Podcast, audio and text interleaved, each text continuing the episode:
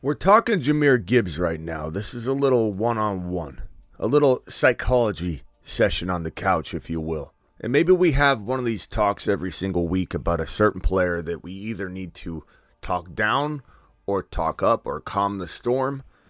But there are a lot of people that are literally panicked Peters everywhere. Just just freaking out about where they took Jahmyr Gibbs. I took him around two, Smitty. I'm gonna, you know, you're gonna pay for this. Or Smitty, I took him at 15. Oh my God, my season's over.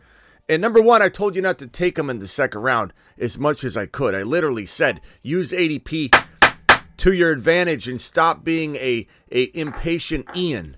But that doesn't mean you're not going to get your second round value. We all need to calm down.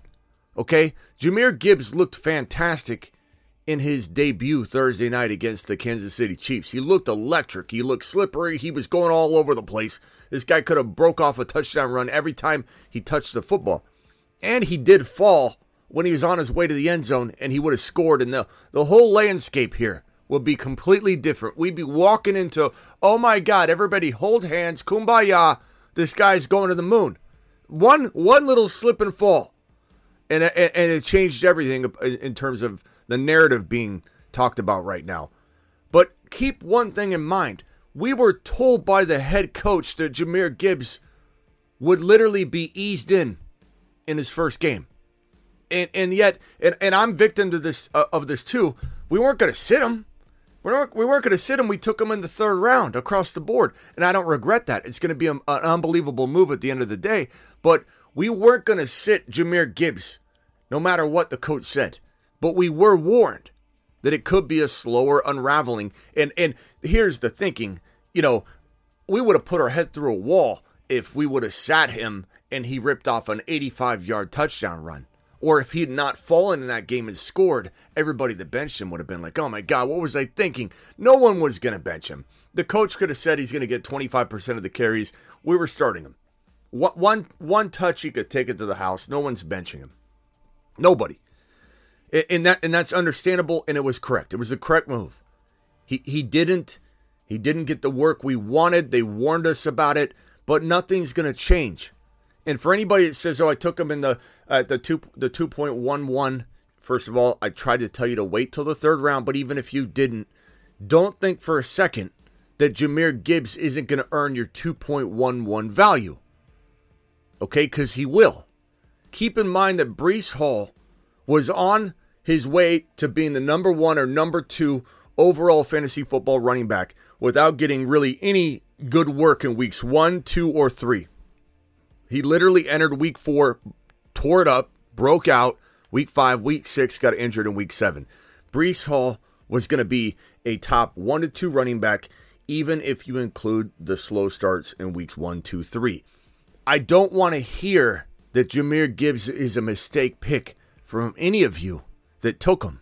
He's an absolute monster in the making. If you watched the game last night, you saw how electric he was he might truly be a one of the bigger league winners in 2023. Now, the panic Peters everywhere present an opportunity, a buying opportunity. I'm not saying everybody in your redraft league or your dynasty league especially will be willing to sell him that, that owns Jahmyr Gibbs. But I almost guarantee you that overall, he's a lot easier to get today than he was 48 hours ago. So obviously, take a stab in Dynasty. Try. Maybe the Dynasty owner's like, no, I'm not getting rid of him. But maybe they're maybe they're more tempted to get rid of him. Maybe they let him go for the right price, whereas you know 48 hours ago they wouldn't let him go. Period. Now you can go strike and try and get this kid in a league where you didn't get him. And you could say, I don't know about that, Smitty. You know, it's week one. Week one, Bob. Week one. Let's get real about Jahmyr Gibbs and, and let's stop judging a player off of one week. Now, there, there's ways to judge a player off one week. Kadarius Toney, good lord. But th- those were obvious. Okay, things are not meshing well. He looked awful. This kid looked great. He looked great in his limited usage. And I know everybody wants to get on the David Montgomery train. No one's saying you should have never got on the train. Uh, David Montgomery looked good. David Montgomery was supposed to be good. David Montgomery's workload doesn't necessarily affect Jahmyr Gibbs at all because Gibbs isn't going to get all that work in between the tackles and he will get looks around the goal line. He did. He fell down. It is what it is. They're not going to take his goal line looks away that they were going to give him in, in, in packages where maybe they do a draw play, maybe they throw to him in the flat. He's going to get the football inside the 10 yard line. He's not going to just take, get taken off the field every time. He was used very limited. It was frustrating to watch, but we were warned about it.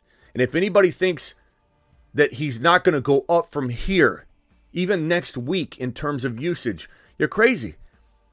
You're crazy. And, and Monty did good. Monty's going to have, like I've said all offseason long, this isn't new for me to say Monty's going to get 1,200 yards and maybe eight to, to eight to nine touchdowns. I've said that all offseason long, but it doesn't affect him. Jahmyr Gibbs, go get him. Go buy him low. Go get him in leagues where you don't have him. And for goodness sakes, if you've got the man, Stay calm. Stay calm. Live from the FantasyFootballShow.com studios. It's the Fantasy Football Show. Live! Monday through Friday, 8 p.m. Eastern. Smitty is also live whenever news breaks. I'm live whenever news breaks. This is the end of this little show. I just wanted to come on here and do a little, you know, let's talk. And I think we're going to do this maybe once a week. Let's talk have a conversation about a player that needs to needs to have a conversation, you know, around. And and don't forget we're live the entire week 1 Sunday morning all the way through all the games through the night through the the waiver wire week 2 show. I'm live for 24 straight hours and here's that promo. Make sure you join me. Boy, do I have exciting news for you. Opening weekend Sunday, week one, opening day, Sunday morning. I'm going live on a Keep Smitty Live for 24 hour live stream. That's right. I'll be watching the games, I'll be reacting as you sit in my live stream, hanging out with me, asking me questions all Sunday long, even up into the week two waiver wire show, which I always air Sunday late night after the, the Sunday evening game, maybe hour 14 into the live stream. We'll be doing the waiver wire week two show right in the middle, smack in the middle of the 24 hour live stream on Sunday opening weekend. Giveaways, you name it. Join me all Sunday long here on youtube.com slash the fantasy football show. Let's go.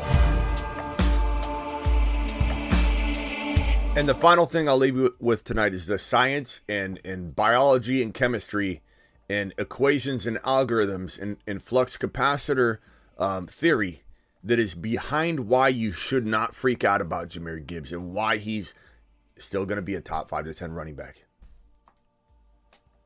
but the continuum of the gigawatt component structure of Jahmyr Gibbs's workload divide has a megawatt offload that if you compartmentalize the component conjunction timekeeper and you flux capacitor out the continuum component megabolt, things just end up happening.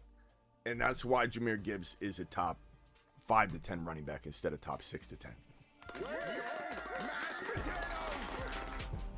See you all for the 8 p.m. show. I'm live Monday through Friday, 8 p.m. Eastern, Monday through Friday, rain or shine, 8 p.m. Eastern, live whenever news breaks. And of course, we're live most evenings as well. On top of all that, see you all later.